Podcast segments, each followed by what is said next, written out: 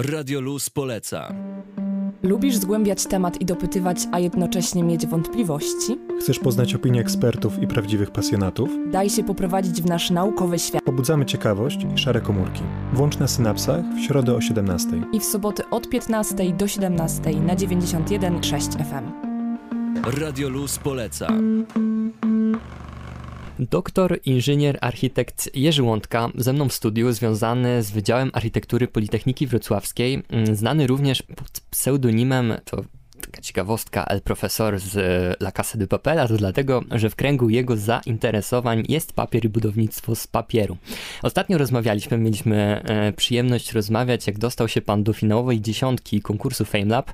E, dla tych, którzy nie kojarzą FameLabu, to jest to konkurs dla naukowców, którzy w 3 minuty przedstawiają to, czym pasjonują się na co dzień w swojej pracy badawczej. Mm, teraz mamy przyjemność pana gościć tuż przed międzynarodową edycją finału, w tym roku w wersji online. E, półfinały międzynarodowej edycji do zobaczenia na YouTubie mm, już w najbliższe środę i czwartek. No w międzyczasie dużo się działo, e, no bo był na przykład kubek dla wykładowcy Radia Luz, z czego się bardzo e, cieszymy. No i również to, co ważne względem dzisiejszej rozmowy, zdobył pan polski finał Fame Labu. Swoim wystąpieniem pod tytułem Zamieszkać w kartonie zdobył pan nie tylko nagrodę główną, tą od jury, ale również nagrodę publiczności. No i wracając do tego wydarzenia, mając na na względzie, że to już było mm, jakiś czas temu, ale co z tego wydarzenia, z tego finału panu najbardziej zapadło w pamięć? Dzień dobry. Bardzo dziękuję za tak szerokie wprowadzenie i rzeczywiście kubek dla wykładowcy to radość tego roku, muszę, muszę powiedzieć szczerze. Natomiast odnosząc się do, do pana pytania, co pozostało? Myślę, że FameLab to konkurs jako taki to jest oczywiście pewnego rodzaju przeżycie, emocje, przygotowania, ale właśnie te przygotowania chyba są tutaj jedną z ważniejszych części, ponieważ mm, finaliści polskiej edycji FameLab e, mieli okazję odbyć warsztaty dotyczące komunikowania nauki z profesjonalistami. Mieliśmy również możliwość poznać się między sobą i to tak jak na półfinale międzynarodowym, który już został nagrany, ale rzeczywiście będzie mm, w tej chwili emitowany y, w środę i w czwartek. Jeden z kolegów, albo Meksykanin, albo Bułgar, już nie pamiętam, który z nich, napisał: Słuchajcie, któryś raz się staram e, dostać do tego finału.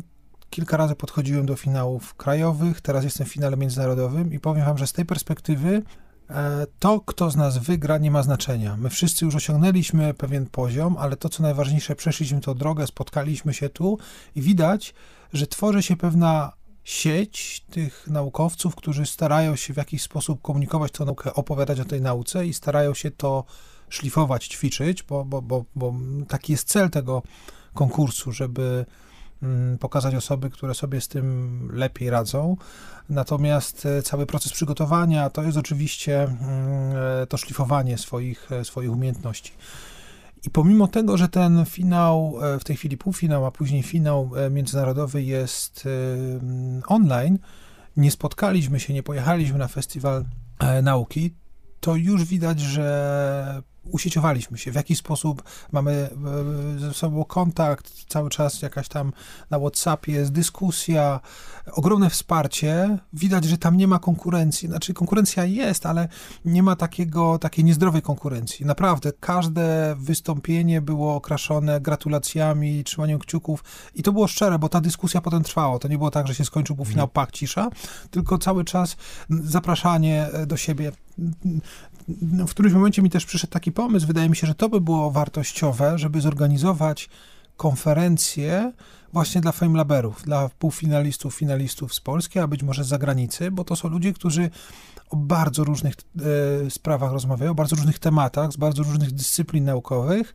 Mówią w to sposób bardzo dostępny i, i taka konferencja byłaby pewnie formą konferencji popularno-naukowej, mhm. ale mm, jest potencjał ogromny. Bo z tego, co czytałem, z tego, co wiem, wielu finalistów Fame Labu zostało na tej ścieżce swojej kariery na przykład populary organizatorami, trudne słowo, nauki. Tak, tak. Ja zostałem zaproszony e, w pewnym sensie do włączenia się, bo tam trzeba aplikować do Stowarzyszenia Popularyzatorów Nauki, Mhm. e, którzy działają w bardzo różnych przestrzeniach, bo to są i jakieś e, na, nagrywki na YouTubie, jakieś podcasty, ale też programy realizowane z telewizjami prywatnymi, także mm, nie jest to główny cel mój, ani główna działalność, to niejako wyszło przy okazji. Jeżeli będzie okazja, żeby opowiedzieć nie tylko o papierze w architekturze, ale ogólnie o, o tym, czym się zajmuję, o architekturze, architekturze mieszkaniowej, o mieście, no to oczywiście z przyjemnością podzielę się tą wiedzą na tyle, na ile umiem.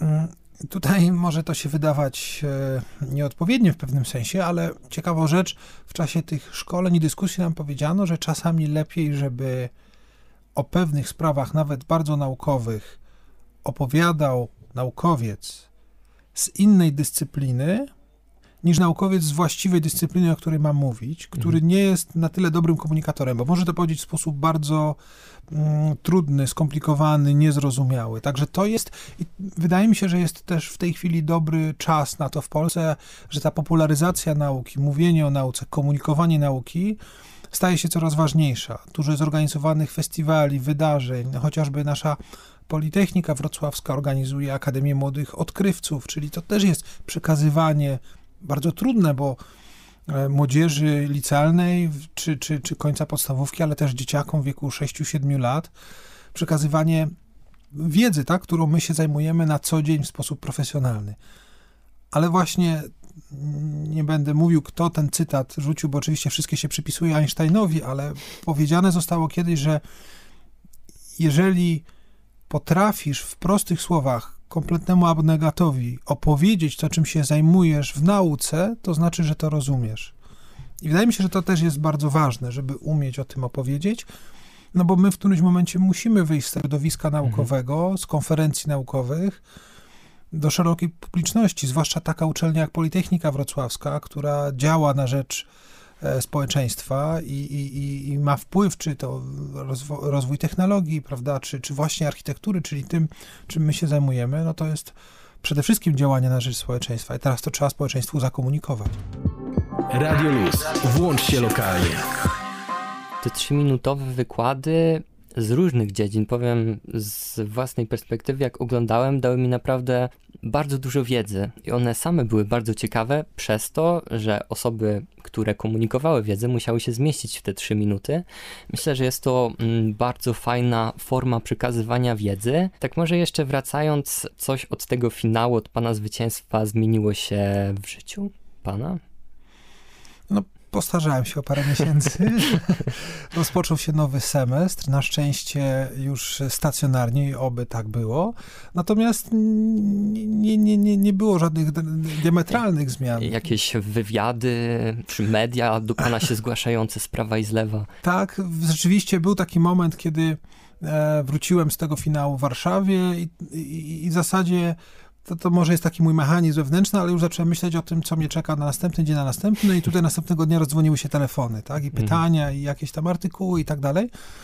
I, I fajnie, o ile to służy temu, żeby przekazywać to, czym się zajmujemy, jakoś to promować, tak? Bo to jest zawsze potrzebne, chociażby po to, żeby w przyszłości starając się o jakieś środki, o sponsorów, o dofinansowanie, mieć ten taki background medialny, prawda? Natomiast, tak jak wspominałem, dla mnie nie jest celem stanie się jakimś, no właśnie, takim naukowym celebrytą, bo to w ogóle nie o to chodzi, chociaż są osoby, które się w tym bardzo dobrze odnajdują i, i chwała im za to i one starają się iść tą ścieżką i to były osoby, które znalazły się w finale u nas budują swoje, swoją pozycję, nazwijmy to medialną, za pomocą Instagrama, Facebooka czy innych kanałów takich społecznościowych. Z mojej perspektywy raczej to było bardzo fajne doświadczenie, na pewno bardzo rozwojowe, no i zobaczymy co dalej. No, fakt, zostałem zaproszony na przykład teraz na mm, duże wydarzenie, e, na którym studenckie, na którym opowiem o tym, w jaki sposób opowiadać o nauce. Tak? To, to, to, to są takie rzeczy, które przyszły razem z tym. I cieszę się, że na tyle, na ile mogę się podzielić, może nie tyle nawet wiedzą, bo ja się tym nie zajmuję profesjonalnie, ile pewnym doświadczeniem, swoimi przemyśleniami, no, tymi szkoleniami, które przeszedłem, no by się to przydało młodym. Jak w ogóle ta cała pana przygoda z FameLabem się zaczęła? To była jakaś spontaniczna decyzja? Zobaczył pan FameLab, o fajne, idę? Czy to było przemyślane już od dłuższego czasu i przygotowywał się też pan e, właśnie do wzięcia udziału w FameLabie? Mama mi kazała. I teraz nie żartuję. To było tak, nie, to trochę żartuję, ale było generalnie tak, że ja e, miałem bardzo taki intensywny rok, ponieważ byłem na tak zwanym postdoku e, na, na Uniwersytecie Technicznym w Darmstadt w Niemczech. Mhm. E, Niemniej nie dostałem zwolnienia na ten czas z zajęć we Wrocławiu z jakichś powodów, więc musiałem co tydzień latać do Wrocławia, prowadzić zajęcia i wracać do Darmstadt, prowadzić badania naukowe i tam też prowadzić zajęcia. Było to bardzo uciążliwe i pamiętam, że e, właśnie w podróży z lotniska we Wrocławiu na lotnisko we Frankfurcie dostałem SMS-a od mamy, e, czy na, tam na, na Messengerze, linka do tego FameLabu. I kliknąłem, popatrzyłem na to i skojarzyłem, że nasza koleżanka z wydziału parę lat wcześniej brała w czymś takim udział. I pomyślałem sobie, a dobra, spróbuję. I to było, zdaje się, jakoś w, w sobotę albo w piątek. Mhm. Pomyślałem, że do poniedziałku do 12 był termin wysłania, więc okej. Nie mia- za dużo czasu. nie za dużo, więc chciałem zmieścić się, myślałem, że w niedzielę się przygotuję do tego i rzeczywiście tam zacząłem trochę o tym myśleć, no ale do nagrań przystąpiłem w poniedziałek rano.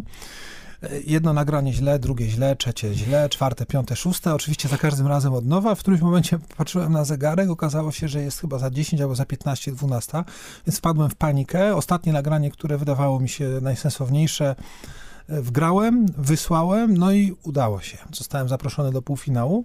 Na półfinał, e, nie, nie, nie chciałbym, żeby to zabrzmiało, że to tak o lekko mi przeszło, ale rzeczywiście to nie był, to, to, to, to, nie było coś, co, a być może dzięki temu, że to nie było coś, na co ja się tak bardzo nastawiałem, e, ja się tym też nie stresowałem. Być może dlatego mogło mi tak, powiedzmy, dosyć swobodnie pójść. Ale na przykład jak pojechałem na półfinał do Warszawy, to miałem wykuty na blachę tekst, te trzy minuty. Mhm. Przećwiczony to rzeczywiście. Jeszcze tam w pociągu sobie szlifowałem, szlifowałem i później, kiedy pojawił się chyba na Facebooku filmik z tego, jeden z takich moich bardzo dobrych kolegów jeszcze z dzieciństwa, w komentarzu napisał Jerzy, a gdzie twoja spontaniczność, gdzie twój luz? Jesteś strasznie spięty. I miał rację, tak? Bo, bo, bo... I to jest właśnie to, czego się chyba też nauczyłem w tym procesie, że oczywiście trzeba być przygotowanym, to jest, to jest wiadome, ale jeżeli w moim przypadku takie wejście w takie sztywne ramy spowodowało, że ja przestałem być sobą. A to jest jedna z najważniejszych rzeczy przy wystąpieniach publicznych. Mhm. Bądź sobą. Autentyczność. Bądź autentyczny, dokładnie. Mhm. E, No i później oczywiście finał, znaczy nie oczywiście, ale udało się dostać do tego finału. Finał został przesunięty ze względu na pandemię. W tym roku się odbył w kwietniu, pod koniec kwietnia. I tutaj z kolei kompletnie się nie spodziewałem, bo widziałem wystąpienia koleżanek i kolegów i jak było wyczytywane o- nagroda publiczności, no to było cudowne, ale widziałem, że, że, że studenci moi, widziałem komentarze, które tam wrzucali odnośnie mnie i śmie- śmiali się trochę z tego i Działo się. działo się. Natomiast w momencie, kiedy wyczytano trzecią nagrodę, no to już wtedy przestałem w ogóle, no już stwierdziłem, ok, no to wracamy do Wrocławia, a potem druga nagroda, no i nagle pierwsza Jerzy Łądka. I trochę to było tak, jak Mhm. y, sobie wyobrażam na Oscarach, jak oni wyczytują i to kom- kompletnie byłem zaskoczony. Zszokowany, no tak, nieprzygotowany może na to, żeby, Mhm. że wygram. Ten finał sam zapowiada się bardzo interesująco i moje pytanie, ma pan jakieś asy w rękawie e, na ten finał? Chyba nie mam asów. To znaczy, oczywiście mi- miałem jakiś tam pomysł na, to, na, na, na swoje przemówienie, też na bazie tego, co wcześniej e, robiłem. Natomiast e, nie, nie, nie, nie, nie, nie, mogę powiedzieć, że mam jakieś asy, jakieś zaskoczenie, ale widziałem, że tam koledzy i koleżanki z różnych krajów bardzo mieli ciekawe i te artefakty tak zwane, i sposób zachowania, sposób dynamiki. Trochę to było takie, znaczy trudne w tym sensie, że, że nie było kontaktu z osobami, do których się mówiło. To jest zupełnie inna energia, jak to się mówi, tak? Kiedy się jest na, na scenie, nawet jeżeli to jest kilkanaście osób, tak jak było w przypadku półfinałów, bo tam też byliśmy w zasadzie tylko my, półfina, czy finaliści, przepraszam, tych finałów Mhm. polskich, ale jest pewien kontakt, tak? Jest, e, od razu widać reakcję na to, co się Mhm. mówi, tak? Jak się jakiś... e, Można się wtedy nawet dostosować do tego, co Tak. widzimy na widowni Tak. na przykład. Tak, tak, dokładnie, dokładnie, Mhm. Także e, chyba asów nie ma, no ale zobaczymy. Trzeba się było prezentować po angielsku, z tego co wiem. To był dla pana ułatwienie czy utrudnienie?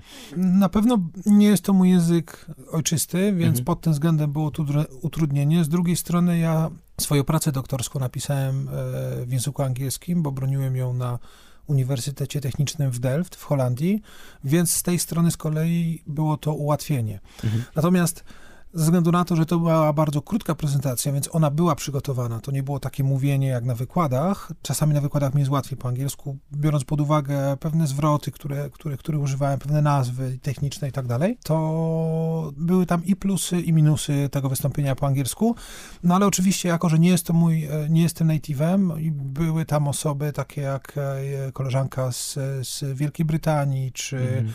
E, dziewczyna, która była reprezentantką Holandii, ale pochodziła z Kanady, czy reprezentant Meksyku, który pochodził ze Stanów Zjednoczonych, Mhm. no to miałem świadomość, że tutaj przegrywam, jeżeli chodzi o język, sposób e, akcentowania i tak dalej.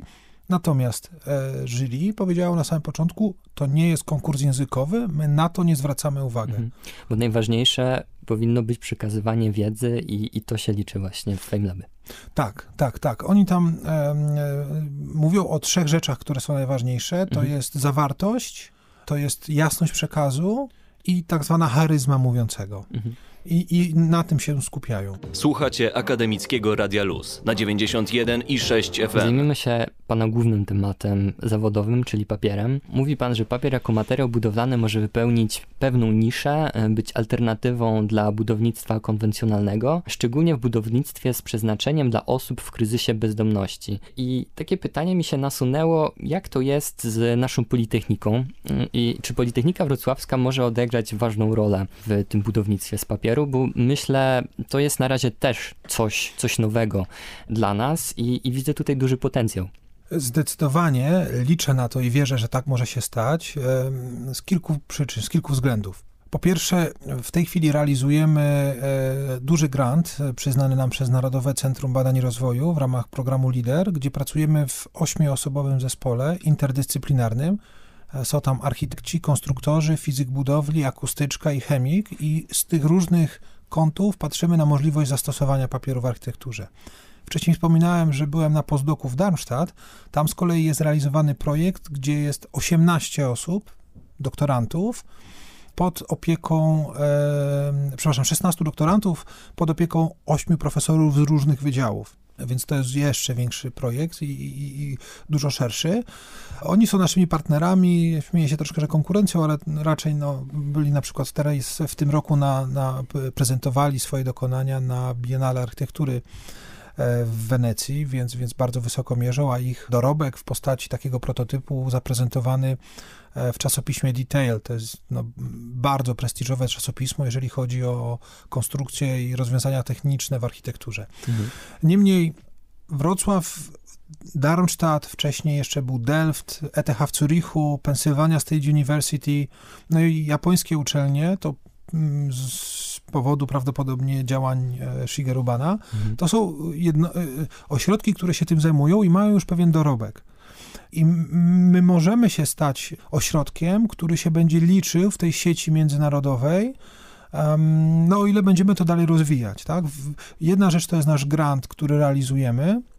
Tutaj jeszcze może taka krótka e, dygresja. W zeszłą sobotę byliśmy na konferencji organizowanej przez Polską Akademię Nauk, oddział we Wrocławiu i przedstawiliśmy właśnie w całym zespole takie mm, interdyscyplinarne podejście do tego zagadnienia. W komentarzu usłyszeliśmy, że Wrocław może stać się pod tym względem jednym z czołowych ośrodków w, w Europie, a pewnie przez to w jakiś tam sposób dalej na świecie. To działa na zmysły, e, chciałbym powiedzieć.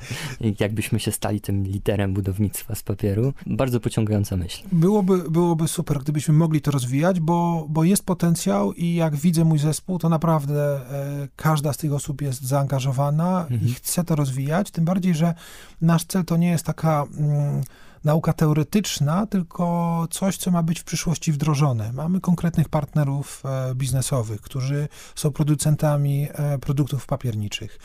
Mm, Mamy porozumienie podpisane na przykład z gminą Lądek Zdrój, która wyraziła chęć zbudowania takiego pierwszego osiedla eksperymentalnego.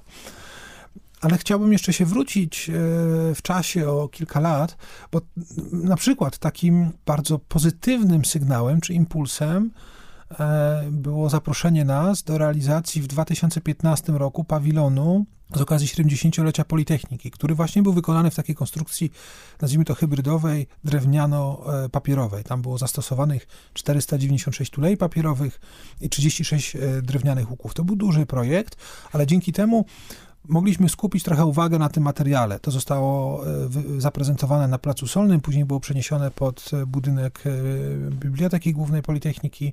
Realizowaliśmy też inne projekty, takie jak pawilon Zbigniewa Herberta, pawilon Wolności w ramach naszego kursu Protolab.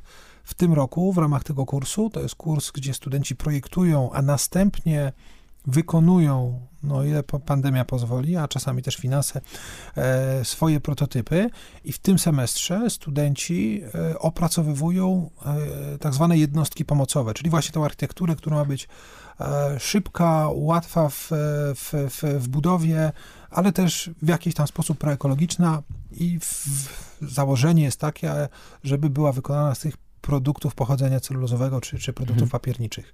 Więc cały czas działamy i mamy pewne wsparcie z uczelni, znaczy mamy, mamy wsparcie z uczelni, to na pewno e, tutaj, tutaj chociażby to, że mieliśmy jakiś czas temu ogromną przestrzeń, z której mogliśmy korzystać i budować prototypy e, przy ulicy Nagrobli. W tej chwili przenieśliśmy się na ulicę Gdańską, gdzie też mamy już dużo mniejszą, ale jednak e, otrzymaliśmy mm, do dyspozycji przestrzeń, gdzie możemy dalej działać to, co jest tutaj bardzo ważne, czyli działanie z materiałem, prototypowanie e, i, i, my możemy to wykonywać. Dzięki temu będziemy mogli zrealizować e, te prototypy, te bliższe i te dalsze, te próbki badawcze w ramach naszego projektu i później finalny projekt, e, jakim ma być w pełni użytkowy dom mieszkalny wykonany z papieru. No i on hmm. według planu ma powstać w 2024 roku. Tutaj we Wrocławiu. Tutaj we Wrocławiu. Radio Luz. Nadajemy z Politechniki Wrocławskiej. Korzystając jeszcze z okazji, że mamy architekta w studiu, to chciałbym się jeszcze zapytać o taki wrocławski symbol, Osolpol. Bo można śmiało powiedzieć, że mm, to jest symbol, symbol postmodernizmu. E, on obrósł wiele legend, wiele mitów, wiele kontrowersji.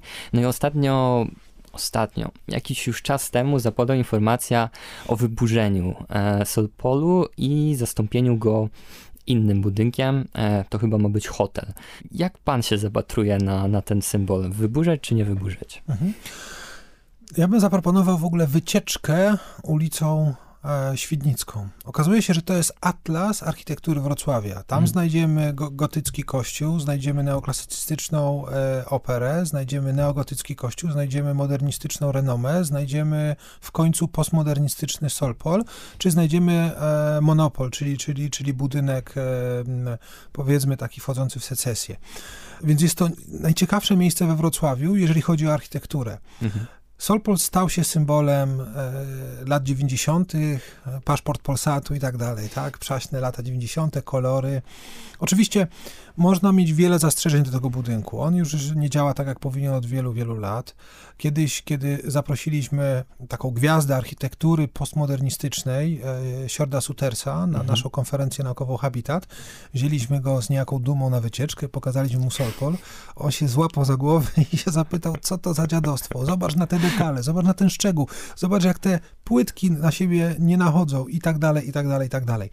Oczywiście to było budowane też w takich, e, no w latach 90. pewnie jakieś oszczędności. Natomiast moim zdaniem budynek powinien zostać w tej formie, w której jest, lub przynajmniej ta fasada od strony ulicy Świdnickiej powinna zostać zachowana, bo no to jest budynek, który się wpisuje w historię naszą, w historię Polski, e, w historię przemian, tego wybuchu radości, tej, tej, tego właśnie nasycenia się tymi kolorami. Mhm. Więc być może on wymaga remontu, być może wymaga przebudowy i rozbudowy, bo tam chyba jest taki problem, że po prostu działka z tyłu jest dużo większa i dużo bardziej opłacalny budynek mógł tam powstać. Niemniej e, można powiedzieć, że to jest już teraz takie fasadowe granie, tak, że zostawiamy tą fasadę, a cały rozbudow e, zmieniamy. Oczywiście to jest pewna gra, tak, czyli z jednej strony jest inwestor, który chce mieć budynek, e, w który skoro inwestuje, no to będzie mu przynosił jakieś zyski. To, to, to, to trzeba zrozumieć, ale z drugiej strony jest tak zwane dobro wspólne, dobro publiczne i jest też pewna historia napisana tym budynkiem. No i to wydaje mi się, że jest dużo ważniejsze. Smutne jest to, e, że obecnie chyba w tym budynku znajduje się, jak to powiedział jeden z protestujących ówcześnie, bo e, przypomnę, była cała impreza w obronie e, Solpolu, znajduje się tam ładowarnia dla skuterów elektrycznych i pojawiały się głosy, żeby Solpolu nie burzyć, ale go przekształcić, żeby po prostu wprowadzić w Solpol życie. I pomysły były takie, żeby zrobić tam na przykład Muzeum Kiczu lub na przykład Technoparty. Jak pan się zapatruje na, na takie pomysły? Muzeum Kiczu brzmi bardzo fajnie i mhm. rzeczywiście w tym miejscu, w środku miasta, e, być może należałoby tam e, przenieść galerię BWA, która była, mhm. e, która jest zlikwidowana tam. Nie, z tego co wiem, tu BWA chce się przenieść tak. z, z, obecnego miejsca, w którym jest. Tak, oni są na dworcu, są niedaleko na Świdnickiej, ale też um, na Wita Stwosza. I stamtąd, stamtąd e, tam była likwidacja tego, tego, tego historycznego, znaczy wy, wy, wyrzucili. Być może taki budynek właśnie można by było w, e, przekształcić, tylko znowuż, tu są kwestie własności e, prywatnej, być może miasto mogłoby odkupić. Natomiast to, na co chciałem zwrócić uwagę, ten protest był radosny, tak? On mhm. odpowiadał temu budynkowi. Ludzie byli wspaniale ubrani w kresze. Tak, dostosowali się nawet dostosowali do architektury Solpolu. Dokładnie, no, ale, ale to też, ale proszę zwrócić uwagę, jakie emocje ten budynek wywołuje, tak? Czyli kiedy nawet protestujemy przeciwko wyburzeniu, to protestujemy w taki radosny, kolorowy sposób. Ale tak, no to, to, to pokazuje też, w jaki sposób architektura może wpływać, może działać, e, jak można na nią reagować. Muzeum Kiczu Dlaczego nie? Ale być może, e, bo pytanie, czy Muzeum Kiczu jest potrzebne w ogóle we Wrocławiu, tak? Czy są mhm. jakieś inne instytucje, które by tam e, w tak prestiżowej lokalizacji, w tak dobrej lokalizacji mogłyby podnieść rangę e, miasta. Po przeciwnej stronie, tak po, po, po, po ukosie, jest pawilon Barbara, który był odbudowany według pierwotnych założeń, oczywiście tam ze zmianami. E, tutaj chyba e, biuro Major Architekci e, brali w tym udział. I ten pawilon działa bardzo dobrze. Tam jest dużo organizowanych spotkań, ale zaczyna się robić jeszcze według, z tego co się orientuje, według planów, mm, ulica Kazimierza Wielkiego ma być wygaszana. Pierwsze ma być jeden pas wygaszony, potem ma być rozwinięty mhm. ruch rowerowy, potem jakaś zieleń tam nasadzona i tak dalej. I teraz tutaj się nam zaczyna wytwarzać fantastyczne miejsce, taki skwer na, na, na przecięciu Świdnickiej i Kazimierza Wielkiego, który mógłby mieć taki potencjał kulturotwórczy mocno. Mhm. Być może właśnie poprzez ten budynek trochę mniej poważny niż sam rynek z ratuszem, tak, czy, czy, czy e, nie wiem, Muzeum Architektury, czy, czy, czy, czy inne tego typu przestrzenie, no właśnie, no my, my, powoli, mówi się, że historia się zaczyna 30 lat wstecz, tak? Teraz od 30 lat wstecz mówimy o współczesności, wcześniej to była historia i być może mogłoby być to Muzeum Współczesności na mhm. przykład, tak? Nie Muzeum Współczesne. A być może Muzeum Współczesne, które biedne gniecie się w tym wspaniałym skądinąd budynku byłym bunkrze, tak, przy Placu Strzegomskim, skoro już w tak trudnej przestrzeni umieli się zorganizować, to dlaczego nie w tej przestrzeni, tak, w mhm. centrum miasta? A na pewno by z korzyścią i z chęcią skorzystali z tego. Solpol na pewno rozpala umysły wrocławianek i wrocławian. E, co z nim się stanie, zobaczymy. Zapadło mi w pamięć, pamiętam zdjęcie, widziałem jednej ze studentek z naszego mhm. wydziału z taką tabliczką i to też piękne hasło Solosz Krejzolu, nie burz nam Solpolu. I to bym chciał puścić też weter.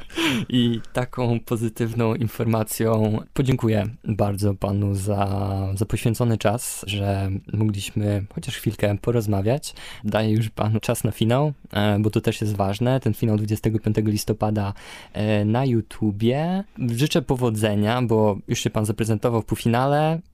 Czeka nas głosowanie. Głosowanie kiedy? Głosowanie 10 listopada od godziny 17 przez 24 godziny. Mhm.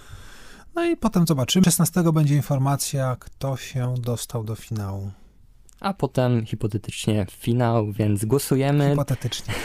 głosujemy, trzymamy kciuki, e, no i powodzenia finale, jeżeli uda się do niego dostać. Dziękuję bardzo za rozmowę. Doktor, inżynier, architekt Jerzy Łądka ze mną w studiu. Dziękuję. Dziękuję bardzo. Akademickie Radio Luz. Włącz się naukowo. Zaczynamy drugą godzinę popularno-naukowej audycji na synapsach w akademickim Radiu Luz. Do godziny 17 mówiący do Was teraz Paweł Chrastacz zabierze w nie byle jaki sposób, bo możecie sobie teraz wyobrazić, że właśnie startuje prom kosmiczny, w którego załodze jesteście. Ale spokojnie. Odpowiedzialny za tę misję jest nie byle kto. Zgodnie z powiedzeniem Benjamina Franklina, że na tym świecie pewne są tylko śmierć i podatki oraz kolejna studentka lub student, którzy pojawiają się dzięki mnie na antenie luzu. Dlatego poprosimy już w tej chwili dowódcę misji Synapsy 1 o przedstawienie siebie oraz tematu naszej rozmowy po skończeniu odliczania. Uwaga! 3, 2, 1. Cześć wszystkim, nazywam się Szymon Ryszkowski, jestem e, członkiem klubu astronomicznego Almokantarat, e, obecnie od, od, kilku miesięcy, od miesiąca dosłownie studentem e, Uniwersytetu Jagiellońskiego w Krakowie, fizyki. Jestem jednym ze współautorów edukacyjnej giszowej Solar System Voyager, o której jestem tutaj zaproszony, żeby właśnie opowiedzieć. Także w trójkę uczniów technikum, a to w tym momencie, które już skończyliśmy jako absolwenci, stworzyliśmy edukacyjną grę planszową w, te, w tematyce kosmicznej, którą od ostatnich trzech lat tworzyliśmy i wyszła ona w tym momencie do sprzedaży. Tak, y, kilka dni temu miała ona swoją premierę, po tych trzech latach. Wydawałoby się po prostu już, że wydanie tego będzie nierealne po tak wielu latach, jednak udało nam się. Mm, no i o co w zasadzie w grze w tym momencie chodzi? Wcielamy się w jedną z pięciu agencji kosmicznych USA, Europę, Rosję, Chiny lub Japonię i eksplorujemy wewnętrzny układ słoneczny. Tylko no, plansza naszej gry jest o tyle wyjątkowa, jest najbardziej rewolucyjnym elementem tej gry, znaczy takim no, rewolucyjnym, ponieważ składa się z pięciu oddzielnych pierścieni, które wszystkie są oddzielnie ruchome. To znaczy, e, mamy po środku Słońce, które jest nieruchome, jest przyklejone do podstawki, natomiast e, następne pierścienie, takie, na którym znajduje się chociażby e, Wenus, Ziemia, Księżyc, Mars, Ceres, Vesta, planetoida Vesta oraz Jowisz są na oddzielnych pierścieniach pięciu, następnie, które są podzielone na takie pola, na taką ilość pól, że kiedy każdy z graczy wykona swój ruch, każdy z pierścieni obracamy o jedno pole. I na tych pierścieniach są poszczególne planety Układu Słonecznego. Planety, a także inne ciała, takie jak planetoida um, Vesta czy planeta Korowata Ceres. Um, to, jak to policzyliśmy, powoduje, że jest to dość dokładna symulacja grawitacji w Układzie Słonecznym. Znaczy, no, symuluje to e, orbity wokół Słońca.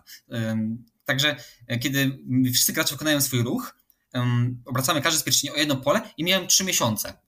I tak na przykład e, orbita e, e, Ziemi wokół Słońca, pierścień, w którym znajduje się Ziemia, składa się z czterech pól, czyli po czterech rundach graczy wraca na swoje miejsce, 4 razy 3 miesiące daje 12 miesięcy rok. No tyle, ile rok trwa na Ziemi. Mm, I, i to te obliczenia można wykonać dla każdego z pierścieni i wyjdzie nam, ile trwa rok na danej planecie. Na przykład na Marsie, Mars składa się, pierścień Marsa składa się z 8 pól, czyli rok na Marsie trwa około 2 lata ziemskie. Także to jest nasz główny walor edukacyjny, od którego wyszliśmy, oraz nie tylko edukacyjny, bo ma on spory wpływ na gameplay, na, na, na rozgrywkę. Ponieważ, tak jak powiedziałem, wcielamy się w jedną z agencji kosmicznych, jedną z tych pięciu e, krajów i prowadzimy badania Układu Słonecznego. Ponieważ chodzi o to, żeby zwyciężyć, należy zdobyć jak największą ilość punktów zwycięstwa poprzez eksplorację Układu Słonecznego, prowadzenie badań, czyli lądowanie na poszczególnych ciałach niebieskich, na planetach, budowanie tam budowli, baz kosmicznych, hoteli, generalnie prowadzenie badań Układu Słonecznego. I teraz, kiedy wyruszamy z misją, z, którą zaprojektowaliśmy, misję z Ziemi na Jowisza, no to e, możemy polecieć w linii prostej do Jowisza, ale to nie będzie najbardziej optymalna ścieżka, dlatego że, e, no tak jak już powiedziałem, plansza symuluje Układ Słoneczny i Jowisz, który znajduje się dalej od Słońca, porusza się z mniejszą prędkością wokół Słońca niż Ziemia, więc będzie on nam uciekał z perspektywy Ziemi. Więc lecąc w stronę Jowisza, też warto to przewidzieć, przewidzieć, gdzie Jowisz będzie w przyszłości, żeby w tamtym kierunku lecieć, a nie w linii prostej, bo no, stracimy trochę czasu, cennego czasu, bo gra to jest w zasadzie nowy wyścig kosmiczny, mm, w którym państwa, które obecnie wskakują do nowego wyścigu kosmicznego, e, po prostu rywalizują także o no, o prymat, na, o, o, o pierwszeństwo na różnych nowych planetach, których wcześniej nie były jakoś szczególnie mocno eksplorowane. Poza tym w grze mamy 96 kart podzielone na cztery talie. Mamy talię badań, które dobieramy będąc na Ziemi, prowadząc po prostu badania e, jako agencja kosmiczna na Ziemi. W nich znajdziemy różne bonusy i karty, które nas przygotują do prowadzenia e, misji kosmicznej w przyszłości. Mamy talię eksploracji, które dobieramy za każdą bazę, którą wybudujemy na poszczególnym ciele niebieskim. Jak mamy na przykład dwie bazy na Marsie i na Jowiszu, a dokładnie na Europie, Księżycu, to dobieramy to którą dwie karty eksploracji. One dają nam głównie punkty, choć nie tylko, także różne mniejsze bonusy, ale głównie punkty, ponieważ e, bazy kosmiczne przybliżają nas do zwycięstwa naukowego. Mm, mamy też talię misji, gdzie każdy z graczy dobiera na starcie cztery karty misji i jedną z nich od, odkłada. I te misje niezrealizowane nie, nie, odbierają nam żadnych punktów, ale zrealizowane dają nam pewne punkty i one w ten sposób ukierunkowują nasz, e, naszą, nasz rozwój na starcie, żeby pokazać nam, w którym kierunku możemy się rozwinąć. Tak? Mm, no i mamy e, kartę, talię kart osiągnięć które rozkładamy wokół planszy do, góry, góry, do góry zawartością, tak żeby każdy gracz mógł je zobaczyć. I są to takie właśnie achievementy, które e, kiedy, kiedy pierwszy z graczy dokona jakiegoś osiągnięcia, które jest na tej karcie napisane, to może taką kartę sobie dobrać i na koniec gry otrzymać pewną ilość punktów, która na tej karcie jest zapisana. Jako przykład mogę podać kartę Pionier Marsa, która trafia do gracza, który jako pierwszy wyląduje na Marsie. I taki gracz otrzyma dwa punkty na koniec gry.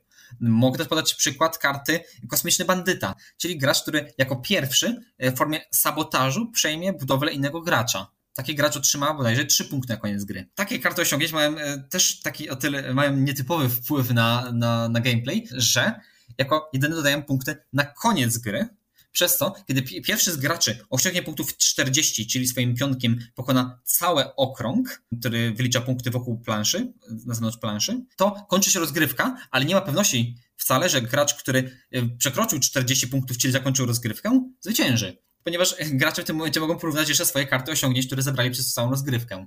Więc nawet w ostatniej chwili nie wiadomo, kto zwycięży. Gra jest pewną formą kosmicznej strategii, dlatego że jako gracz musimy podejmować wiele ciężkich wyborów w ciągu swojej rozgrywki. No, każdy z graczy ma do wyboru dwie akcje, które może wykonać w ciągu swojej, e, swojego ruchu.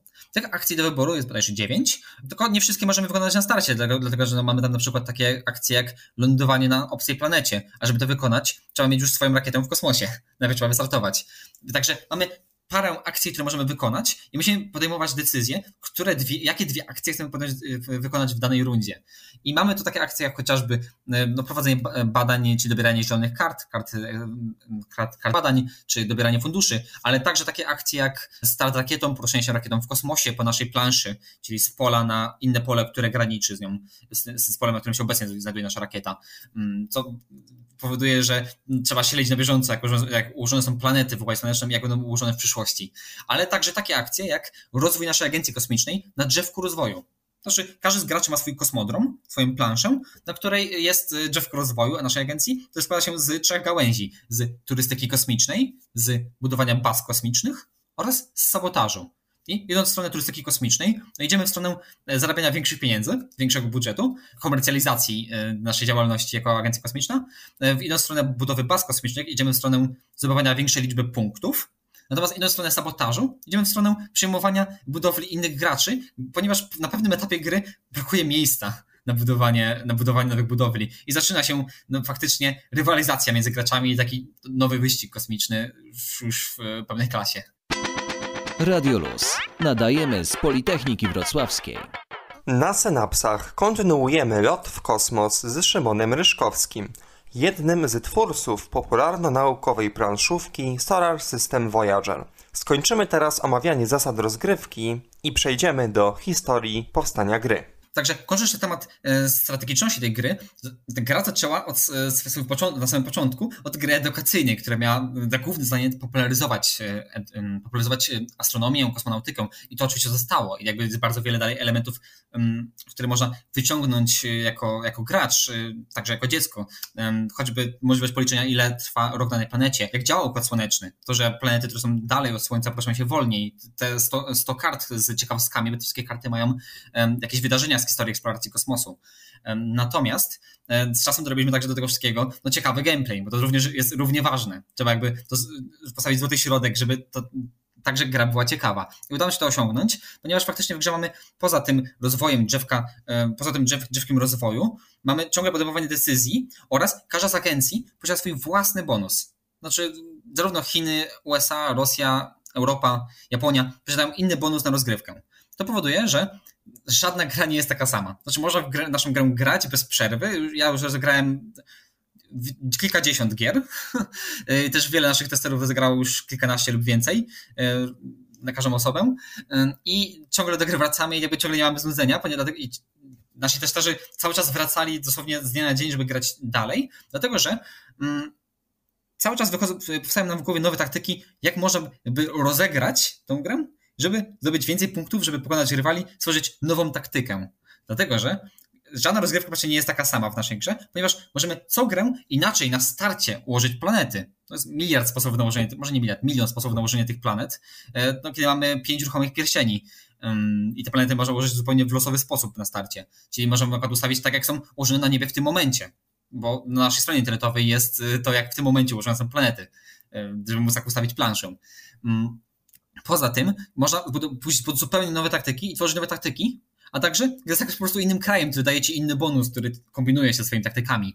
Więc y, no to powoduje, że można grać i grać i grać i gra nie nudzi się jak niektóre, jak, jak, jak wiele gier edukacyjnych. To jest często mankament gier edukacyjnych, że one nudzą się szybko. No w tym przypadku poświęciliśmy 3 lata na to, żeby tę grę można było grać i grać. Projekt naszej gry powstał w 2018 roku, czyli 3 lata temu, wręcz y, dokładnie, bo powstał on w październiku 3 y, lata temu. I powstało to wszystko generalnie na konkurs Explory. Explory to konkurs innowacji, który, w którym mogą uczestniczyć, uczestniczyć um, uczniowie różnych szkół w Polsce, generalnie uczniowie szkół w Polsce. Um, bardzo polecam udział w tym konkursie, dlatego że można poznać nie tylko wiele, wiele osób, które e, również mają potrzebę zrobienia czegoś nowego i stworzenia jakiegoś projektu, um, to można poznać także wiele wybitnych osób w jury, a także daje to generalnie duży kop e, Twojemu projektowi może spotkać się i z pozytywnym feedbackiem, e, a także z feedbackiem e, z konstruktywną krytyką co do rzeczy, które można zmienić. E, jest to także duża szansa dla, Twojego projektu, żeby dojść gdzieś dalej i zdobywać jakieś nagrody. Tak?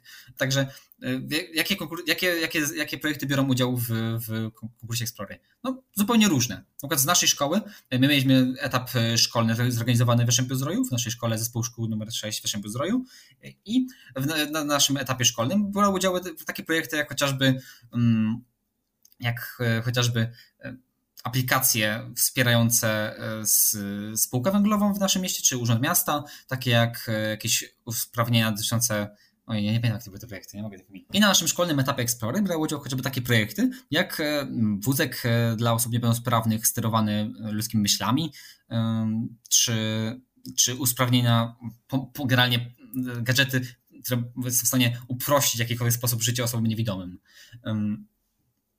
Także jest to, jest to pole dla, dla uczniów, którzy widzą siebie w jakimś e, projekcie, który mogliby, który, mogliby stworzyć. Jest to faktycznie konkurs, który może dać wam wiatru w żagle, żeby rozwinąć wasz projekt. Było to napływ, e, przypływ e, chwili, ponieważ zebraliśmy się w trójkę kolegów z klasy, z naszej klasy w technikum, w technikum informatycznym, a to byliśmy w drugiej klasie, żeby wystartować w konkursie Explory i stworzyć jakąś własną grę planszową, kosmiczną. No i zebraliśmy się też dość późno do tego wszystkiego, bo niewiele przed konkursem Explory, Dlatego e, poszliśmy do mnie do mieszkania i na tablicy rozrysowaliśmy plan na planszę, e, który powstał w jeden wieczór i w zasadzie do teraz się nie zmienił, poza tym, że mamy trochę inny układ tych pierścieni, ale no cały zamysł jest oryginalny, bez zmian od 2018 roku, kiedy w jeden wieczór wymyśliliśmy tą mm, i przygotowaliśmy grafiki e, do, do druku, które robiliśmy na tyle w dużym pośpiechu, że to pojawia się ciekawa historia. No, planszę i jakie elementy na konkurs Explory odebraliśmy generalnie no, godzinę przed samym konkursem. W wyniku tego doszło do pewnej pomyłki, zabawnej pomyłki, ponieważ mamy w talii kart eksploracji, talii niebieskiej, tak jak mieliśmy, tak, mieliśmy także te, wtedy, kartę e, Soja w kosmosie. Była to dosłownie jedyna karta, którą stworzyłem ja, bo resztę stworzyła moja e, przyjaciółka Gosia. I no, można powiedzieć, że jest raczej nudna, bo jest, ta ciekawostka nie jest porywająca. Jest to tylko informacja, że wyhodowano soją w kosmosie, która wróciła w dobrym stanie. Jest to także karta, która nie ma żadnego wpływu na grę. Była to, była to jedyna karta w talii, która nie ma żadnego wpływu na grę. I w wyniku błędu e, większość kart z talii niebieskiej wydrukowała nam się z z złym tłem, z odwrotem w kolorze zielonym. Mi wszystko przez to wrzucić do kosza. E, no i w efekcie mniej więcej zduplikowała nam się karta soi w tym pośpiechu i wydrukowała nam się kilka razy.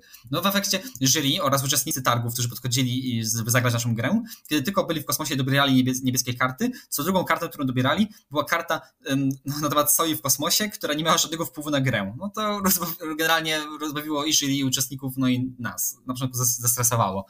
Ostatecznie e, nasza plansza okazała się na tyle rewolucyjna, że jury doceniło nasz trud i dało nam, e, otrzymaliśmy nagrodę trzecie miejsce, e, miejsce na, na podium, które następnie spowodowało naszą akredytację do kolejnego etapu Explory. No to dało nam, dało nam wiatru w żagle, no bo tak, to, no to, to dało nam wiatru w żagle i gdy dowiedzieliśmy się, że nasza szkoła byłaby w stanie, bo dostała taką możliwość, wysłać naszą grę na targi zagraniczne, szybko naszą grę przetłumaczyliśmy na język angielski, także kartę stoi w kosmosie. Cała nasza gra pojechała razem z naszą przyjaciółką Gosią, która jest jedna ze współautorek, pojechała do Tajlandii, do Bangkoku, na targi innowacji Pitex. Mm, na tych targach no, poznaliśmy dużo ciekawych osób, ale także otrzymaliśmy dużo ciekawych nagród, takie jak e, srebrny medal całych targów, ale także takie jak nagroda specjalna, między innymi taka jak e, srebrny medal całych targów. W trakcie targów spotkaliśmy się także z ambasadorem Polski w Tajlandii. Mamy zdjęcie i ambasador Polski faktycznie zagrał z nami w tą grę. To rozpędziło naszą motywację do robienia gry dalej. No i po powrocie przygotowaliśmy całkowicie nowy zestaw grafik, trochę urozmaicone zasady. No i w ten sposób ruszyliśmy z takim ulepszonym zestawem na Śląski Festiwal Nauki of Science e, w roku 2019. Gdzie spotkaliśmy mnóstwo, e, też mnóstwo ludzi, którzy dali nam dużo pozytywnego feedbacku. Z tego miejsca muszę przeprosić najmłodszych uczestników, którzy domagali się, żebyśmy do gry dodali Gazę Śmierci. No to się niestety nie, nie wydarzyło. um, Gazę Śmierci generalnie, no, dlatego, nie, nie wiem dlaczego. po prostu, dzieci chciały Gazę Śmierci, bo lubią, lubią Star Warsy. Mieliście okazję też nas spotkać na um, Juris Night Wrocław 2019, a także Juris Night Wrocław 2021, na którym prowadziliśmy rozgrywki w formie wirtualnej. Stworzyliśmy wersję gry na tabletopie. Radio Luz. Włącz się na 91 i 6 FM. Ciągle oddalając się od Ziemi, zostajemy na synapsach w temacie planszówki symulującej przestrzeń kosmiczną – Chodzi o Solar System Voyager. Szymon Ryszkowski, jeden z twórców tej gry, kontynuuje wątek przygód związanych z jej opracowaniem. Następnie pojechaliśmy na wrocławski etap e, konkursu Explory w 2019 roku, na którym niestety nie udało nam się dostać do finału, ale otrzymaliśmy nagrodę specjalną Wrocławskiego Kuratorium Oświaty. W 2020 roku rozpoczęliśmy pracę nad dopracowaniem rozgrywki, by przestała być kosmicznym Chińczykiem, bo to faktycznie warto zaznaczyć, że na samym początku tworzenia gry, czyli pierwsze, pierwszy rok, gra była dosłownie kosmicznym Chińczykiem, bo miała e, mało rozbudowane zasady. Skupiliśmy się głównie nad tworzeniem planszy oraz ładnych grafik, które, które następnie wysłaliśmy na targi. Więc przez pierwszy rok jeżdżenia po targach e, no, gra miała bardzo proste zasady. Generalnie, jeśli można w ogóle powiedzieć, że miała zasady jakiekolwiek. No bo to po prostu kosmiczny Chińczyk, e, e, który, który mogliśmy pokazywać na targach, ponieważ i tak nikt nie był w stanie zagrać w całą rozgrywkę. Ale żeby grę wydać i żeby doprowadzić do dobrego stanu, trzeba ten stan rzeczy zmienić, żeby stworzyć ciekawe zasady. Więc ta, ten proces ruszył nam dopiero na początku 2020 roku kiedy zaczął powstawać nam kierunki, w którym będzie szła nasza gra.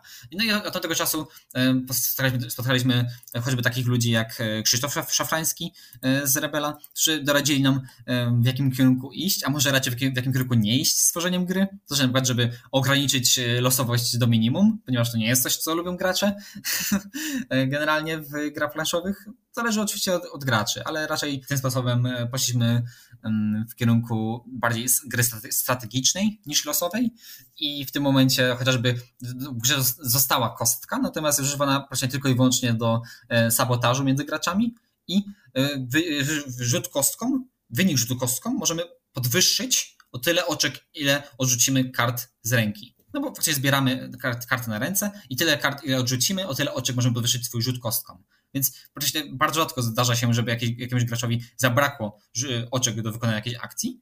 Natomiast e, ma ona w tym momencie jedyne znaczenie, jedyne znaczenie przy, przy sabotażu. W tym miejscu powinien też podziękować wszystkim e, naszym dobrym znajomym oraz kolegom z klubu astronomicznego Almokantarat. E, klubu, do tego należę, którego ostatnie kilka lat jeździłem na spotkania astronomiczne, którzy byli naszymi testerami i nieustannie wracali do naszej gry, także na etapie, na którym te gry dopiero powstawały. Także jesteśmy za to bardzo wdzięczni.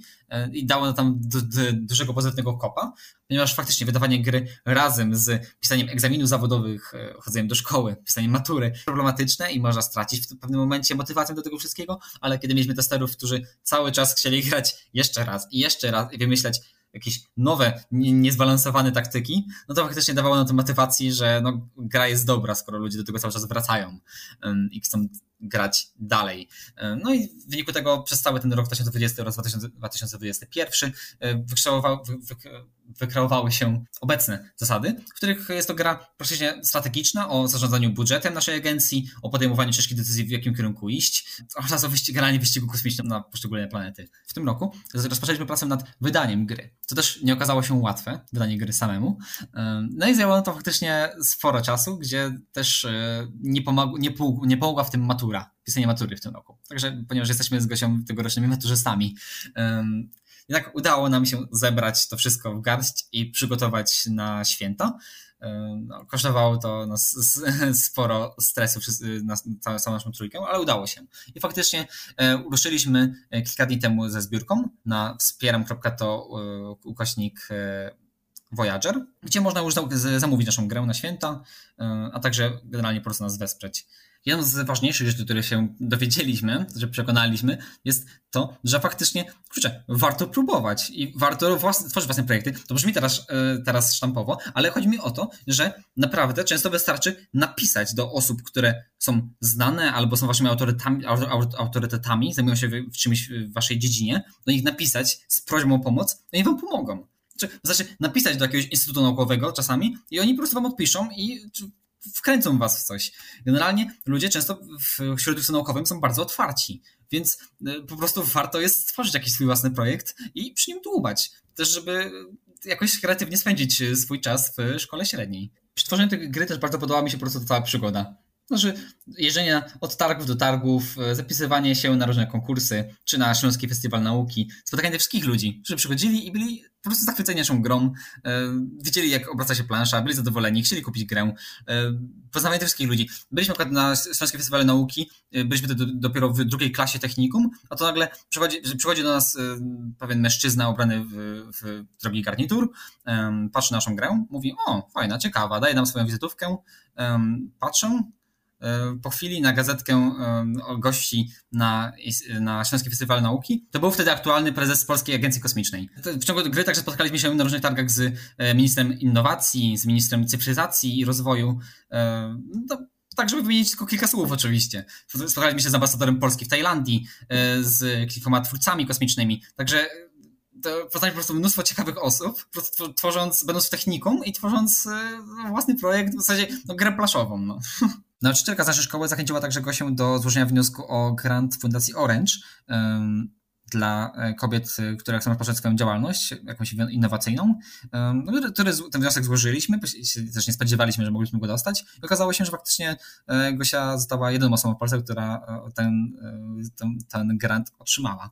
Właśnie na produkcję naszej gry planszowej. W wyniku tego mogliśmy ruszyć ze zbiórką i z produkcją tej gry w tym roku, ponieważ część z kosztu produkcji pokryła nam Fundacja Orange. Włącz się naukowo. Dzisiejsza misja kosmiczna na synapsach w akademickim Radiu Luz niezmiennie zmierza ku waszym uszom. Szymon Ryszkowski, który opowiedział już chyba wszystko na temat popularno-naukowej planszówki Solar System Voyager, którą współtworzył, Przybliży teraz, jak rozwijała się jego pasja do fizyki, astronomii i ogólnie do świata nauki.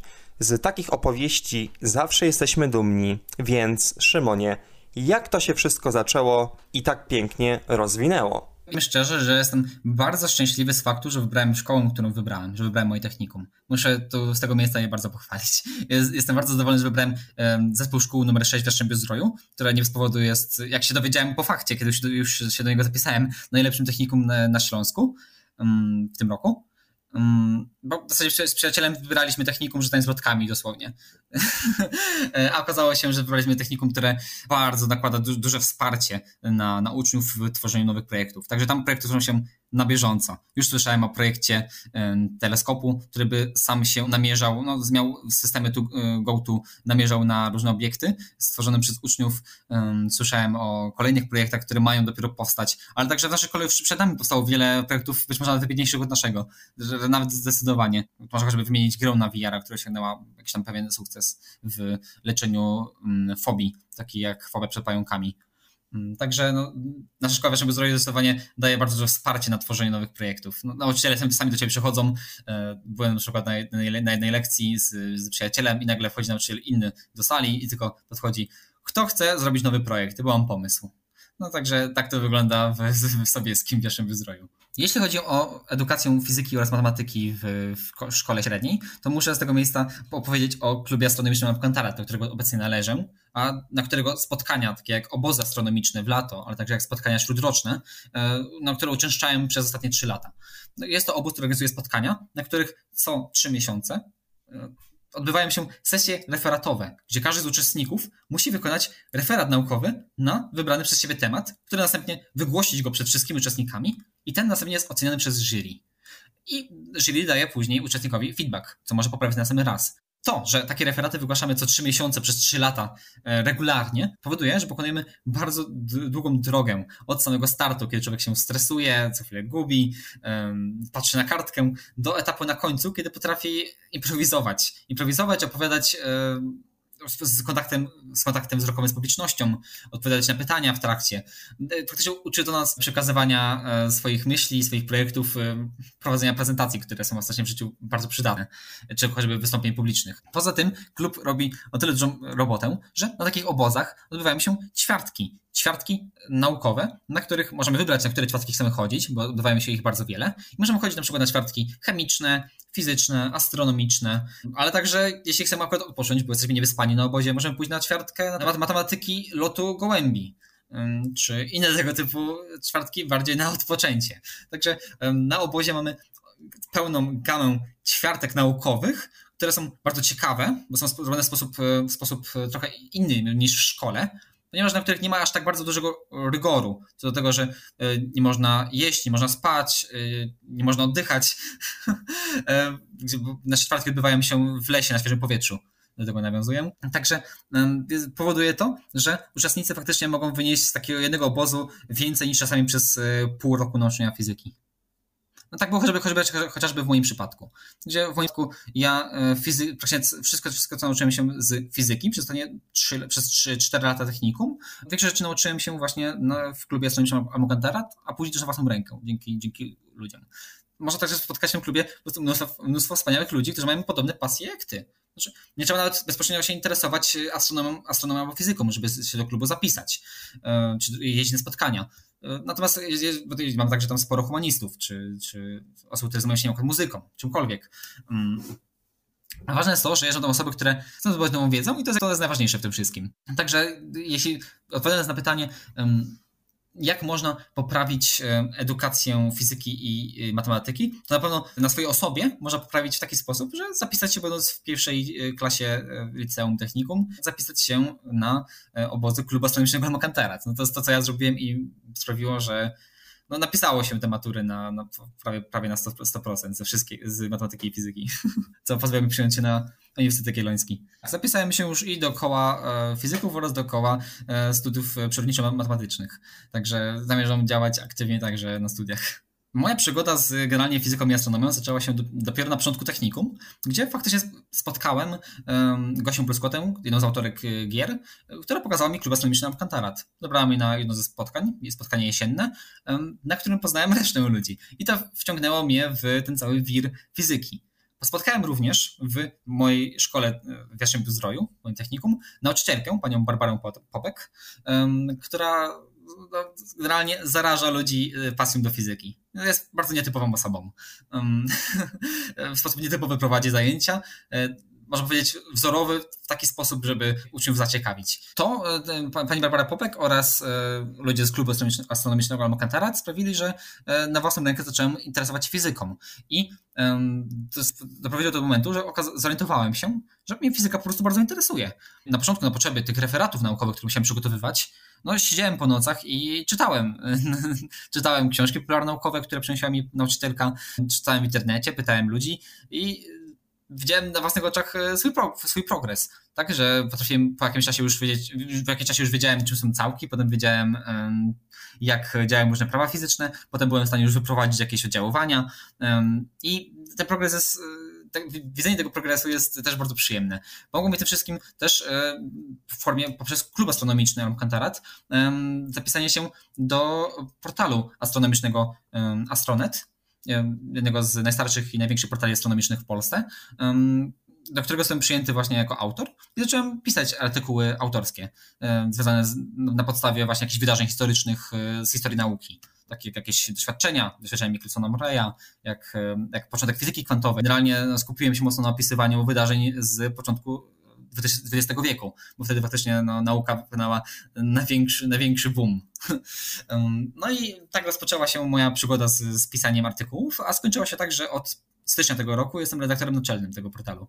Jako redaktor naczelny e, wraz z moją e, redakcją no, przygotowujemy, generalnie zarządzamy całą redakcją, czyli zbieramy nowe osoby, rekrutujemy kolejne osoby z naszego klubu astronomicznego. Jeszcze warto zaznaczyć, że redakcja Astronetu i cały Astronet działa w sposób non-profit, tak jak Klub Astronomiczny Mokantarat, jest organizacją non-profit pozarządową, więc rekrutujemy wolontariuszy z naszego klubu, czy także spoza, którzy po prostu ludzie, którzy chcą pisać ciekawie na temat nauki.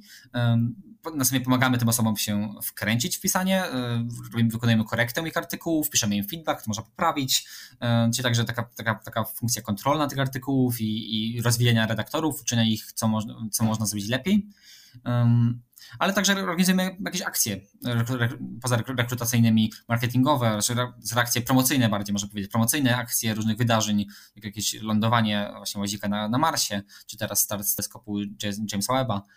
Mm, no i w tym momencie na przykład zaczynamy tworzyć projekt słownika astronomicznego, żeby stworzyć na naszym portalu słownik pojęć astronomicznych.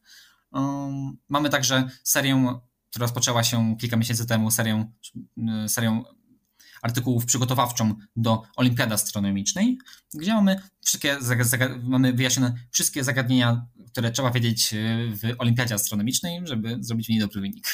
Nasz portal można znaleźć w internecie wpisując astronet.pl.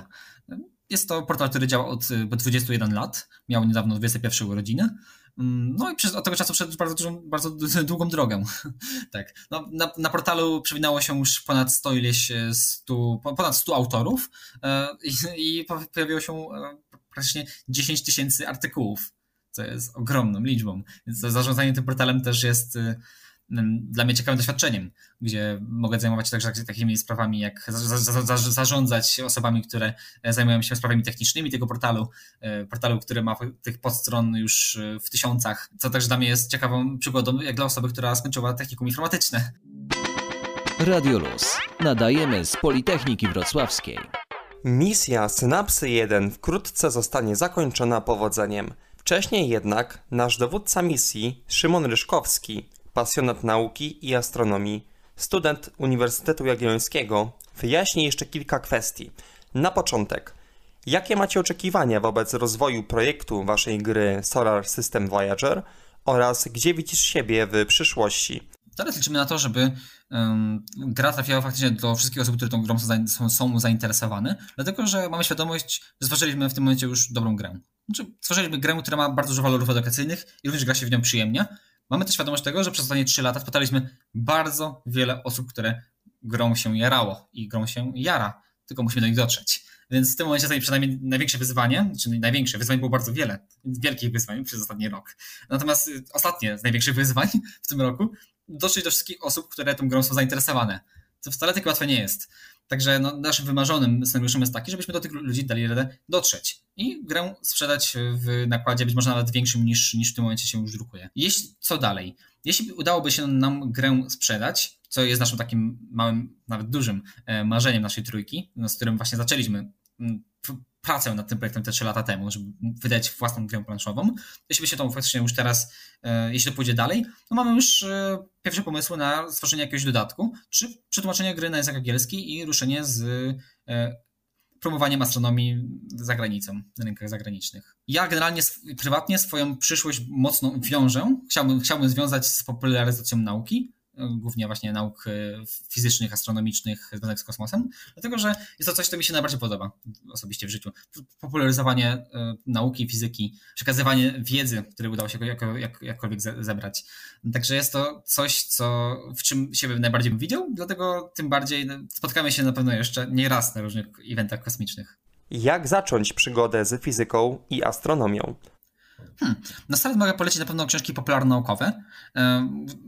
To nie będę pierwszy i nie ostatni, kto poleci oczywiście książki Hawkinga, które mają, są bardzo dobrymi książkami na samotki start, e, faktycznie. E, później można trochę bardziej sięgać po literaturę bardziej już e, naukową niż popularno-naukową, znaczy bardziej już zawierającą wzory, żeby móc na ich podstawie się czegoś uczyć, czy chociażby sięgać no, do internetu, do jakichś najlepiej zagranicznych źródeł, żeby wyszukiwać jakieś, jakieś, jakieś prawa natury, jakieś, jakieś wzory, które następnie można E, chodzić z nimi choćby do nauczyciela, jeśli się jeszcze uczy e, i o rzeczy pytać. Najprościej w, świecie, najprościej w świecie pytać, jak coś działa. Też bardzo dla mnie chociażby efektywny, efektywny, efektywnym sposobem uczenia się była próba samemu wyprowadzenia czegoś. Znaczy, brałem, e, patrzyłem na jakiś wzór, E, widziałem, widziałem sam wzór, ale nie, byłem ciekaw, jak go wyprowadzić i siedziałem kilka dni i próbowałem z innych rzeczy dojść do tego, jak ktoś wpadł na to, żeby ten wzór stworzyć. Znaczy po prostu go wyprowadzić z innych wzorów. E, I też jest to e, już na trochę wyższym etapie niż czytanie książki, książki popularno-naukowej, ale na pewnym etapie jest to przyjemny krok. Także no, warto zacząć właśnie myślę od literatury popularno-naukowej, związanej z, z budową wszechświata, z, z fizyką, z astronomem. Też oczywiście kogo to interesuje. Teraz mówię o bardziej fizyce cząstek, czy o właśnie takiej fizyce teoretycznej. E, a później sięgać coraz bardziej po literaturę naukową, zawierającą jakiekolwiek wzory, e, jakieś podręczniki bardziej skomplikowane, czy, czy, czy właśnie zagraniczne, zagraniczne źródła internetowe. No i oczywiście pytać, pytać, pytać odpowiednie osoby. Szymonie, a masz jakąś ulubioną dziedzinę? Coś, co ciebie najbardziej pasjonuje? Mam swoją ulubioną oczywiście dziedzinę e, nauk przyrodniczo-matematyczno-fizycznych. Jest nią fizyka cząstek. Znaczy, bardzo polubiłem fizykę cząstek na etapie, kiedy uczyłem się każdej części fizyki, po trochu, na samym początku, próbując, co mi się spodoba, i spodobało mi się możliwość wyprowadzenia fizyki od samych podstaw. To znaczy, odkrywania jak najbardziej fundamentalnych praw fizyki gdzie kiedy na przykład już e, uczymy się chemii, która oczywiście jest również ciekawą i bardzo ciekawą e, dziedziną nauki, to mimo wszystko musimy brać już sporo rzeczy z założenia na starcie. Czyli musimy już na starcie założyć całą fizykę. E, założyć, e, przyjąć za, za prawdziwą, tak? To się na jej podstawie budować już chemię. Natomiast kiedy mówimy o fizyce cząstek elementarnych, mówimy o właśnie najbardziej podstawowej nauce pod kątem nauk przyrodniczych i próby wyjaśnienia, jak działa wszechświat. Także jest to w pewien sposób ciekawe, że możemy e, z dosłownie kilku wzorów wyprowadzić na przykład oddziaływanie Coulomba, oddziaływanie elektrostatyczne czy elektryczne, potem elektromagnetyczne możemy wyprowadzić. Możemy podstawowych klocków budować coraz to większe struktury. Możemy z, z właśnie z zasady nieoznaczoności e, Heisenberga, e, czy z modelu standardowego, czy właśnie z, z, z wzorów Einsteina przy teorii względności, wyprowadzić no, wszystkie, wszystkie oddziaływania, które, które widzimy. Także jest, jest, jest to bardzo satysfakcjonujące. Wiemy już, że zdarzyło się Tobie odwiedzić Wrocław. Z czym kojarzy Ci się nasze miasto? Moją pierwszą myślą, kiedy myślę o Wrocławiu, jest o dziwo e, redakcja, redakcja Astronetu. Dlatego, że choć sam z Wrocławia nie jestem, to w Wrocławiu często bywam. Z tego to też powodu, że bardzo duża część naszej redakcji mieszka we Wrocławiu lub w okolicach Wrocławia i w Wrocławiu często bywa. Na studiuje we Wrocławiu. Mamy to chociażby e, Tobiasza Wojnara, czy, czy Zafią Wojtkowiak, która była też na World Space Weeku. I um, powoduje to, że chociażby odbyły się we Wrocławiu nasze warsztaty naszego astronetu. Pierwsze warsztaty, które zrobiliśmy w, w tym roku, odbyły się również we Wrocławiu. Więc to jest pierwsza myśl, mi się kojarzy z, z Wrocławiem. Um, że, że, jest to taka nieformalna stolica naszej, naszej redakcji. We Wrocławiu jest e, taka, można powiedzieć, e, nieformalna stolica, albo jedna, z, jedna ze stolic Polski, jeśli chodzi o o, o, kosmos i o edukację na temat kosmosu. Takie mam wrażenie, że to po prostu jest bardzo wiele osób, które zajmują się kosmosem, mieszka w Wrocławiu lub studiuje we Wrocławiu. To, to co ja mogę powiedzieć. Także no, nie bez powodu nieformalnie stolicą naszego portalu jest, siedziby portalu jest, jest, jest, jest Wrocław, gdzie mamy najwięcej osób właśnie z tego miasta. No także odbywa się tutaj wiele eventów kosmicznych, na które często, często przyjeżdżam. No, w wyniku tego, pomimo tego, że mieszkam e, w Krakowie od kilku miesięcy, to podobnie, podobną ilość czasu spędziłem od, tego, od, od wakacji we Wrocławiu to w Krakowie. No, jakby jest to mój, moje drugie, mój drugi dom, właśnie ze względu, ze względu na eventy kosmiczne oraz, oraz moją, moją redakcję. Tydzień temu z wielką przyjemnością uczestniczyłem w tegorocznej edycji konferencji World Space Week Wrocław. Niestety ciebie tam nie spotkałem. Rozumiem, że to tylko wypadek przy pracy. E, myślę, że to, że być może mnie spotkać na następnym World Space Weeku jest proszę pewne. W tym roku nie było mnie głównie z tego powodu, że faktycznie e, zapracowałem się nad grą planszową. Natomiast e, organizatorów World Space Weeku, czyli ze stowarzyszenia Wrospace, znam i bardzo lubię. Są to osoby, z którymi już współpracowaliśmy przy tworzeniu tej gry. Okej, okay, wybaczam. Niestety czas zakończyć naszą rozmowę wysokich lotów.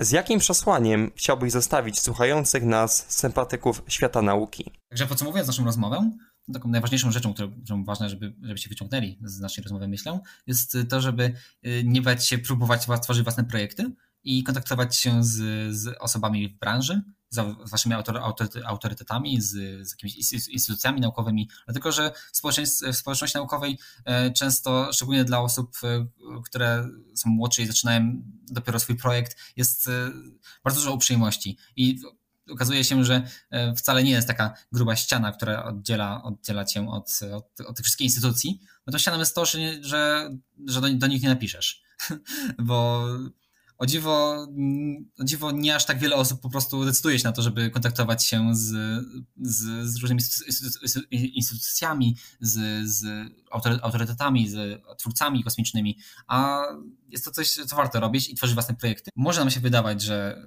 że, że to będzie trudne, że to się nie przebijesz, że że jest za dużo roboty, że nam ciężko skontaktować się z, z, osobami, które są popularne, tworzą jakieś, e, są twórcami kosmicznymi, ale okazuje się, że e, kontakt wcale nie jest taki trudny i że bardzo wiele osób e, z branży, jeśli tylko ich zapytacie o pomoc, wam pomoże. Pomoże, jeśli tylko o to zapytacie. Także chciałbym po prostu zachęcić na koniec wszystkich do, do robienia własnych projektów, takich, jak, takich chociażby jak, jak, nasza, jak nasza gra planszowa.